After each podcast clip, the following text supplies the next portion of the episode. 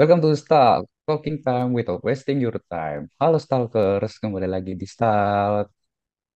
Yeay, pada kangen nggak nih sama podcast kita? Kayaknya sih iya ya, Raza. Oh iya, kira-kira gimana nih kabar para penonton hari ini? Semoga kalian semua sehat-sehat ya. Amin. Hari ini kita mau ngebahas tentang apa sih di sini? Hari ini kita mau bahas cerita-cerita seru. Wah, tentang apa tuh, Kak? Nah, kan kita nih dari Fakultas Kedokteran Gigi kan ya. Terus nantinya kita tuh bakal jadi dokter gigi. Tapi sebelum itu seru nggak sih kalau kita bahas tentang tukang gigi abal-abal? Soalnya kan lagi hits banget nggak sih pembicaraan tentang tukang gigi abal-abal dan banyak yang suka pakai jasanya mereka. Menurut kalian gimana? Kok bisa ya orang-orang lebih milih ke tukang gigi daripada ke dokter gigi ya? Alasan utama karena murah sih, Rah. Tapi banyak juga karena kurangnya edukasi de- di masyarakat. Jadi mereka sering berpikir kalau dokter gigi itu sama. Hmm, oh iya juga sih ya. Aku juga tergoda sih kalau harganya miring begitu. Tapi hasilnya kira-kira gimana nih? Kalau kata aku ya, pasti hasilnya tuh bakal hancur sih, Ra. Soalnya kan si tukang gigi itu, kita kan nggak tahu mereka tuh belajar apa enggak tentang struktur gigi manusia. Mungkin ada yang belajar, tapi nggak secara mendalam kayak kita. Terus kan nanti juga banyak pasien yang dari mereka yang nantinya kalau misalkan giginya rusak, bakal pergi ke dokter gigi juga minta dibenerin. Dan nanti jatuhnya harganya juga bakal lebih mahal juga sih daripada ke tukang gigi. Ya, kalau menurut kamu gimana, Chan? eh, menurut aku ya, hanya meliputi pasang veneer dan behel tuh biasanya harganya juga lebih murah banget. Kadang bisa sampai seperempat harga kalau kita pergi ke dokter gigi sih. Hmm. Kalau aku sih nggak mau sih. Walaupun harganya murah, tapi kalau meskipun nanti gigi aku dibenerin tuh rusak, nanti baliknya juga ke dokter gigi. Aku aku nggak dulu deh. Aku pernah lihat deh di Twitter, mereka posting di Facebook ada tukang gigi pasang behel cuman harganya cuma sepuluh ribu tau nggak? Aduh, sepuluh ribu Hah? pasang behel. gila, Sepuluh gila. ribu, sepuluh ribu rupiah itu apa dolar? Iya, Seratus ribu, sepuluh Kak, ribu harganya. rupiah. Wadaw. Hmm. Sepuluh apa Orang seratus? 100 sih kayaknya sih, Kak. Seratus. Terus sepuluh ribu it- nggak ngotak sih itu. Itu itu betul betul. nggak mungkin. Hmm. Orang-orang yang Parah pasang sih. pasang di dia tuh pasti kebelet pengen fashion aja nggak sih? Kalau menurut kalian tuh gimana tuh? Iya sih, aku setuju. Kayaknya mereka Hmm, memang kepingin banget, tapi mereka tuh nggak sadar kalau misalkan kalau mereka pergi ke tukang gigi, nanti gigi tuh bakal rusak. Dan pasti mereka kalau misalkan komplain ke tukang giginya, tukang giginya tuh bakal ngomong, sebelumnya nggak ada kok yang komplain kayak gini ke kitanya. Terus nanti yang salah ya customer juga baliknya, gitu. Ih, serem banget ya. sih Tapi aku pengen denger sih cerita dari orang-orang deh tentang apa aja sih pengalaman mereka yang yang zonk di tukang gigi. Ih, kalian tau gak sih? Aku tuh pernah lihat. Jadi Hmm. ada pembalap yang gigi depannya itu bolong. Kayak bener insisif gigi bagian depannya itu empat gigi tuh bolong. Kayak ompong sampai diajak ke Deddy Corbuzier di acara hitam putih. Tau gak siapa? banget, Kak. Ih, kalau Siapa? aku nggak salah ya, itu kayaknya Kak Kintan Mary ya kalau nggak salah ya. Iya bener banget. Itu pembalap dari Sunda kalau nggak salah. Yaitu Hmm. pembalap wanita jilbaban yang giginya ompong gara-gara pergi ke tukang gigi. Dulu kayaknya tahun 2011 dia tuh pasang behel. Kan itu pengen pakai Hmm. behel kan. Dia tuh be- ke tukang behel yang harganya dia tuh kasih harga patok harga 250 ribu. Terus kan bayangin lah orang pakai behel 250 ribu sehari menurut kalian enak apa enggak? Eh, Bakal bakal aneh kan? Nggak enak kan? Betul banget. Akhirnya itu kawat gigi yang ada di giginya itu berkarat. Kalau udah berkarat Ih, gimana? warnanya jadi coklat. Nah, gigi-giginya tuh jadi coklat kan. Si Kintan Mary ini nggak pede sama giginya. Dia nanya-nanya deh sama temennya, eh kira-kira gigi aku diapain ya biar putih lagi. Ada temennya bilang, tambal gigi aja biar nggak coklat. Daripada coklat kan ya, dia mikir, ya ya udah, ya udahlah aku tambal aja. Akhirnya dia pergi ke tukang tambal. Nah, di tukang tambal ini dia dikasih harga lagi satu setengah juta buat nutupin giginya yang coklat itu tadi. Wih, Ya, dari dua ratus lima puluh ribu ke satu setengah juta. jadi Tambah berkali-kali lagi. lipat ya. Iya, Iya padahal padahal tukang gigi loh, tukang gigi Hmm. satu setengah juta. Hmm. Akhirnya udah udah ketutup nih, Ke- udah ketutup tuh giginya yang coklat-coklat. Pas waktu beberapa tahun kemudian, tahun 2019, dia itu eh, kayak ngerasa giginya tuh nggak nyaman, kayak ketusuk-tusuk apa gimana gitu, pokoknya dia nggak nyaman. Hmm. Dia coba, dia dia aneh-aneh, dia coba cabut sendiri kabelnya, kabel behelnya, kawat behelnya di giginya. Terus pas dia buka, itu giginya hitam semua. Bayangin, abis di gila. behel bukannya bagus, malah jadi hitam. Kan Ngilu aneh banget kan? sih. Ngilu banget sih itu sih. Sih Ih, serem kan? Serem, serem, serem, Nah, serem. coba bayangin kalian kayak gitu. Kalau udah kayak gitu, kalian pergi gimana? Biar giginya sehat lagi. Udah pasti dong kita Hmm, pergi pasti ke mana? Ke dokter dokter gigi. Dokter gigi. Nah, di sana, di dokter gigi, si dokter itu bilang, ini tuh sebenarnya bukan karena kawat gigi kamu, tapi karena tambalan gigi kamu tuh yang nggak bener. Kayak, pokoknya nggak bener deh, gara-gara di tukang gigi. Nah, akhirnya katanya, hitam-hitamnya itu, itu udah merujuk membentuk sebuah kista. Nah, kistanya itu udah sampai ke syaraf-syaraf gigi-gigi depan.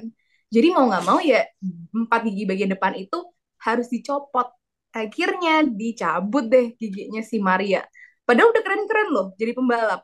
Tapi akhirnya gara-gara salah pakai behel di gigi, dia akhirnya jadi ompong. Gimana tuh? Kan kita semua nggak mau kan kayak gitu. Betul, betul, betul. Oh sih serem banget ya Zia bisa sampai segitunya Serem aku banget sih. juga ada cerita tau nggak Cerita apa tuh, Cerita Kak? tuh. ih kalian ada yang punya adik nggak sih di sini Aku, aku, aku, aku ada adik, Aku ada, Kak. aku ada sepupu masih balita tuh. Kalian tahu nggak kalau beberapa waktu yang lalu ada berita viral nih tentang anak balita yang dipasangin behel di giginya masih Hah? balita loh Hah? Emang ada dan emang boleh balita udah pakai behel? nah itu masalahnya kalau balita kan belum diperbolehkan pakai behel karena Hmm. emang giginya kan masih gigi susu kan Hah, aku masih nggak percaya loh. Ada balita pakai behel. Bukannya ada efek sampingnya nggak sih kalau misalkan balita pakai behel? Kalau nggak salah efeknya tuh bukan sekarang sih, tapi masih jangka panjang. Itu pasti bakal nyeri, di gusi nggak sih buat bayinya kalau misalkan pakai sebelum waktunya?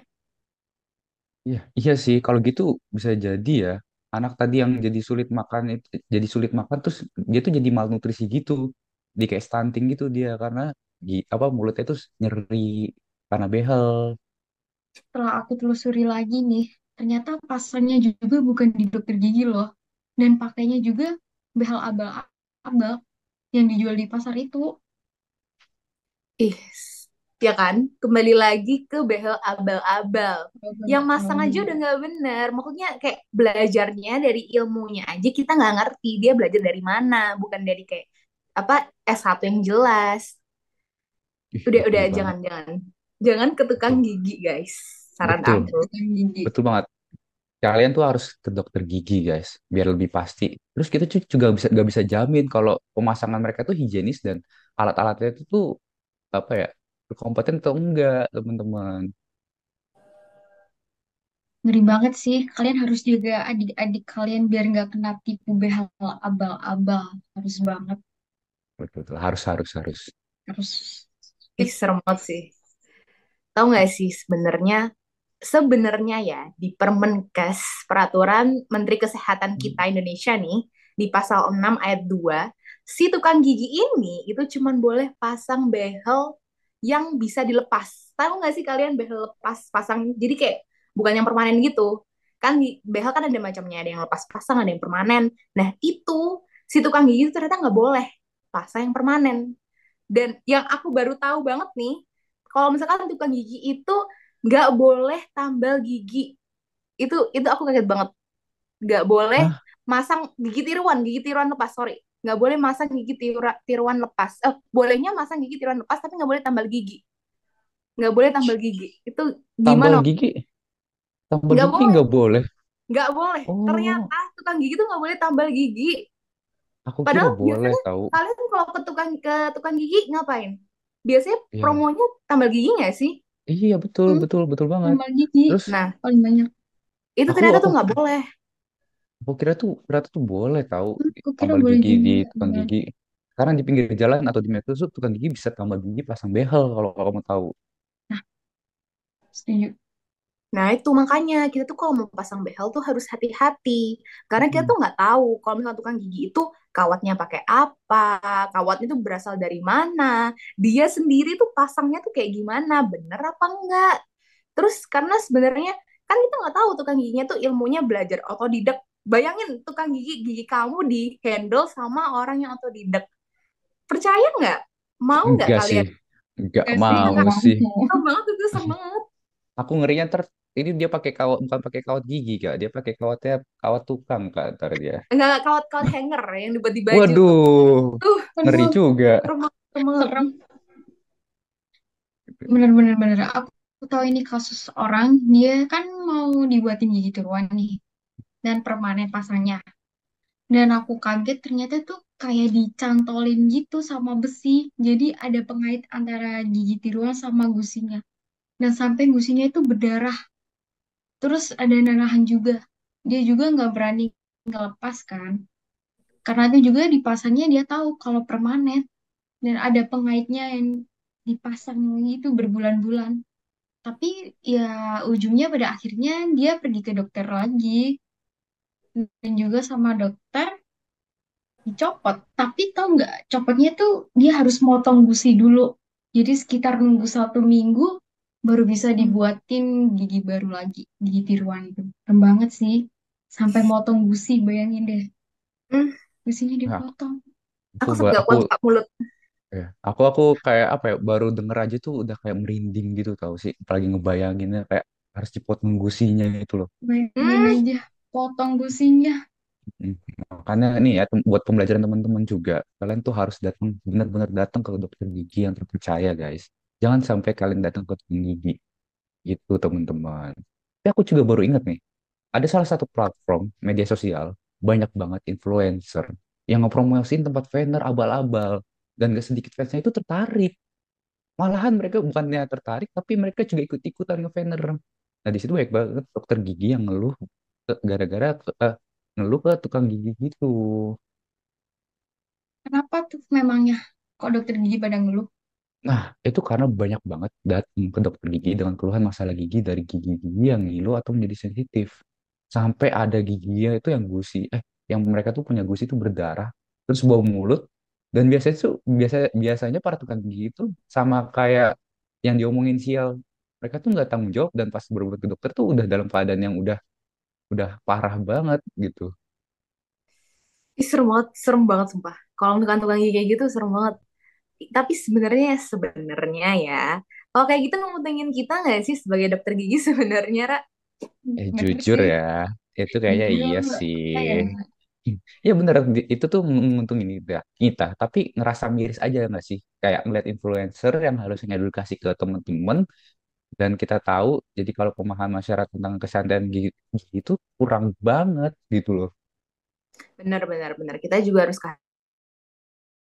kasihan dong, kasihan banget sama mereka, sama korban-korban para tukang gigi. Mereka tuh sebenarnya dikasih iming-iming sama influencer, sama tukang gigi, katanya udah berpengalaman di bidang ini, itulah, bisa behel, bisa apa. Tapi akhirnya malah jadi korban.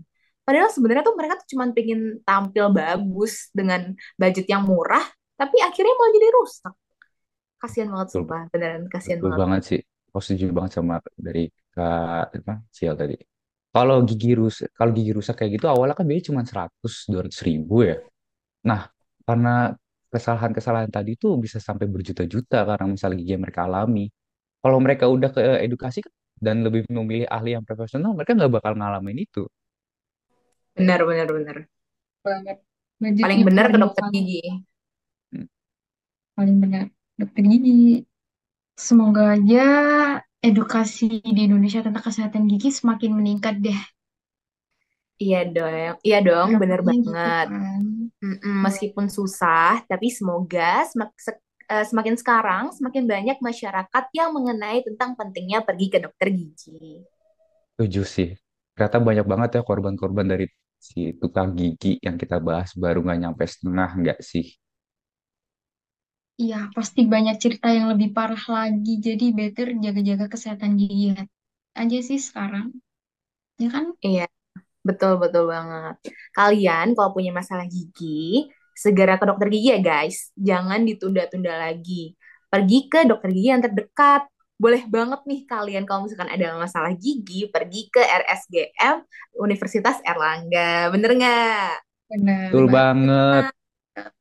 Hati-hati ya semuanya. Jaga kesehatan. Hmm. Oh iya, aku juga pengen ngasih ini Kak. Waktu itu aku pernah ke RSGM dan pelayanannya tuh emang sebagus itu Kak. Dan Wah, kayak lengkap gitu. Jadi teman-teman bisa banget datang ke sana. udah Oke, berpengalaman semua ya, Mm-mm, dokter. pengalaman semua. Sampai aku pernah ketemu dokter spesialis yang baik banget ngerawat aku. Gitu. Oke, bener banget untuk teman-teman semuanya ini ya. Eh, untuk episode kali ini mungkin segini dulu aja kali ya. Kita izin pamit, mohon maaf ya kalau ada salah kata. Sampai jumpa lagi di esok berikutnya. Hati-hati semua. Ya, see you kesehatan semuanya. gigi. See you. Dadah.